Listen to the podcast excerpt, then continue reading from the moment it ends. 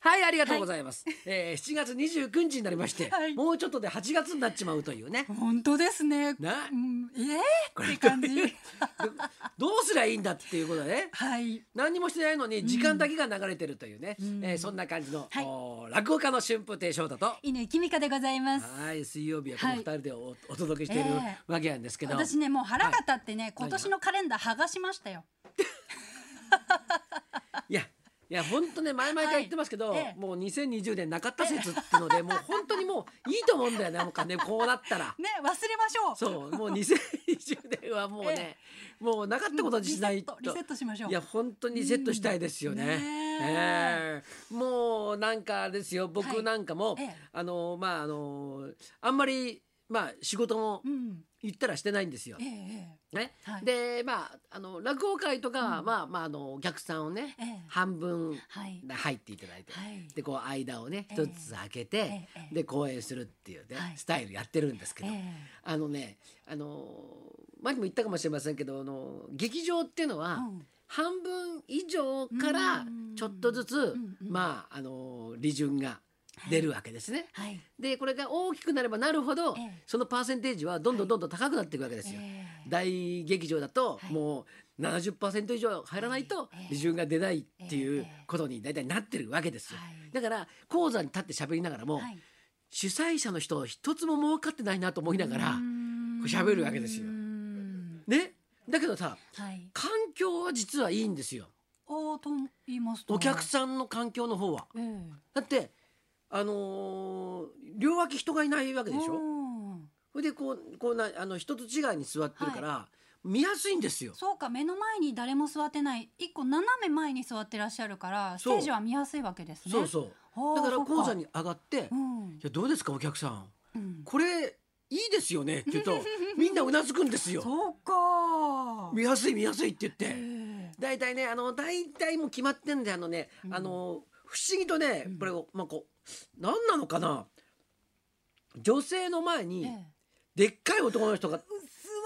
ますねあれどうしてどうよくわかんないけどわざとやってんじゃないかと思うぐらい、うん女性の前にすごい大きい男の人が座る時があるわけですあよ。りますありますで大きい男の人って、ええ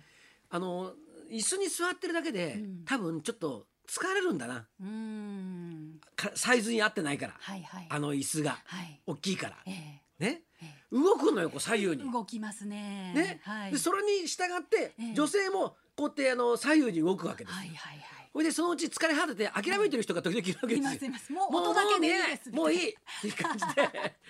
もう帰ってイライラするからもうもう,、はいもう見ないみたいなわかりますでそういうのをえこう講座で喋ってると分かるんですよ。気になりますよねでもその男の人ちょっと動き止めなさいよとかこう言いたくなる時があるわけですよ。ええええねで女性も諦めきってるのは分かるんですよはいは。いだから申し訳なかったなとか思うわけですん。気使っちゃいますねそう思いながらやってるんですよえ。え清い心があるから僕なるは。ほど素晴らしい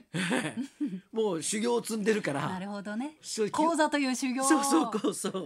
う。するわけですねつ積んでるから、はいそういうのが分かるわけですねう。でんそれから考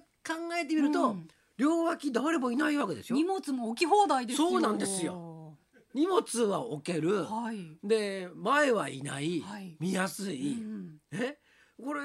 すごいいいんですよ、うんだけどねあの横に広い会場になると、うん今度ねあのーえっ、と両サイドのブロックもはい一個ずつ開けてほうほう前の人とうんずらしてるわけじゃないですうか、んそうすると、はい45度ぐらいの角度角度ではい講座を見ることになると、ほう今度はい横に前に座ってる人とうんの頭が入るんですよ。ああなるほどわか言ってることわかりま難しすいかですねそう、うんだから両サイドうはん一つ違いにしないで、うんうんうんうんうんうんうん普通の並びで一個ずつ開けてった方がああこの良くなるんですよそうか実際はどうなってるんですかでも、うんもうちょっとこう決まりみたいのがあるらしくうて、んあの一両個飛ばしにそなうってるそう一個飛ばしのあー前の人とずらしてるんですそうかそうか見やすさと距離とそうっていそうそううのそうを両立させるのが難しいですだからね。全ての人にとって、うんそあのスタイルが見やすいわけでもなくなってくるわけですよだなるほどなるほど。から難しいんですよね昨日のクローズアップ現代で劇団四季が、いはいあの休園していて、まあうんコロナがちょっと落ち着いたんで休園再開までの様子を取材してたんですけど、うん独自に俳優の人の飛沫の飛ぶ様子を実験してたんですよ。うんでやってみたところ、腹式呼吸で鍛えられてる俳優さんの飛沫っていうのは、うん普通の人の飛沫より飛ばないんですって。うんうん効率よく腹式呼吸で空気を使ってるからあんまり遠くまで飛んでない、うんただ空調を回してるから、うん最前列とかにはうん俳優さんの飛沫が飛んじゃうからやっぱり前の方の席は開けないとダメだみたいなはいはいことをおっしゃってて、うんあやっぱりこう一律うでんこう飛沫が飛んでるわけじゃなくって、うんその俳優さんなのか落語なのか楽器なのかによってもやっぱうりん対策の仕方って違ってくるんでしょうねきっと。いやーあの楽器なんかは特にそうだと思いますよ。うんやっぱり女、ええね楽器だってさ、えいろんな楽器あるからねえ。はい、だからそのなんかもう全てのにまあものとうん人によって違うわけですよ。うんだからこうなんか一律に考えるのは難しいよね。そうですよね。え僕なんかは、ええ多分、ん腹式なんて一切やってないかそうか。ら、うん、 これもうほら口だけで喋ってるからさあ、え、いうとかやってでない。もうやんないやんないやんない ただ喋ってるだけだからええええそういうのは多分、ええ腹式じゃないはずなんですうーよ、ん。まあ、腹式で喋りたいとも思ってないしうーん。腹式で喋ると、はい。なんていうかうんなんなんじゃリアルじゃない感じがするんです僕は。ああ、そうか。うん落語だとね、腹式呼吸だとちょっと違和感ありますね。 お腹から喋る必要ないでしょうっていうことですよ。そんな登場人物ばっかりじゃないですもんね。おい、はっちゃん、こっちへ来なさい。 やだ。何ですかそうじゃなくて「あはっちゃんこっちおいでよ」 ってこの方がいいわけじゃないですそうかですよね。だからうんこれは役者じゃないから、うんね腹式でうん。腹式も多分ねうん。あれはちょっとね広い劇場とかでええマイクとかがない時にはいはいええあれ必要だったんだと思うんですうーよ。ん違いますかねそうだと思います。ね。だから今はえ拾ってくれるからマイクとかでうーんだから自然っていうことで言うとんそうじゃないんじゃないかなと僕なんか思ってそういうふうにしてるわけですええただ喋ってるわけじゃないんですよなるほど。一応考えてなるほど。ただ喋ってるんですよなるほど。 わかりますか。腹式できないわけじゃないぞそうと。そうそうそうそういうことそういうこと。 式の人に言いたい。なるほど。 俺だってただただ口先で喋ってんじゃないんだと。考えて口先で喋ってんだと。ふさわしいと思った表現をやってるんだと。そういうことですね。いうことです。承知いたしました。 いやだけどね、だええでもそういうふうにさ、うんまあえー劇団四季とかさ、まあ大きい、えまあ劇団だし、はい。お客さんたくさん入るからねええ、言ったらそんああいうああいうね僕も見てましたけど、うんはいああいう実験できるんでうすよ。ーん、そうですようねん。だけど、はいもうそそんなんじゃなくてさ、うん、もっとすごいち、まあ、東京って、ええあのーまああのーモリエールでちょっとはいクラスターみたいなの出ましたけど、はい。あれあの小劇場って、ええ東京のねすごい文化だと思うんでうすよ。ん、そうですよね。で日本中で東京だけでしょあんなことやってるああいうことって。うんだって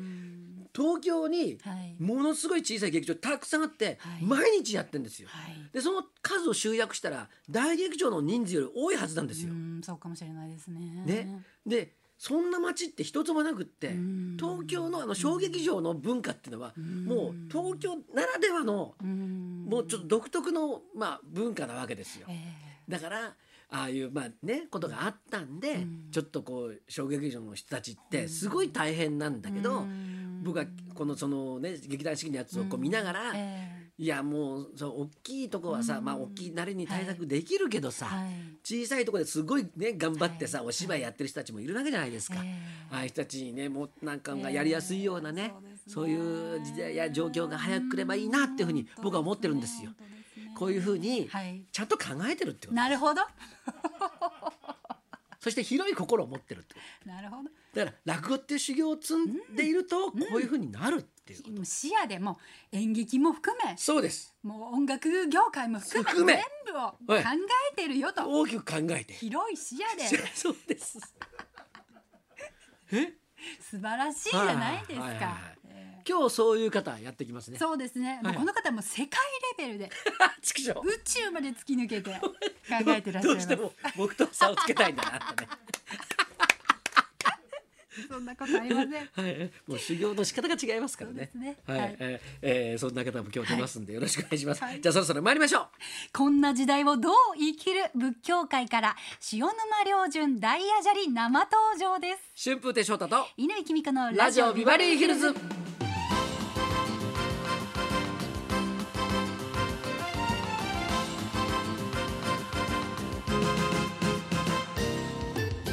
今日のゲストは水曜ビバリー今年二度目の登場となります、1300年にわずか2人しか達成していないというすごい修行を達成された塩沼良順大アジャリ登場ですビバリーね、1年間で2回登場したのも、何人も達成してないと思そいうまです ね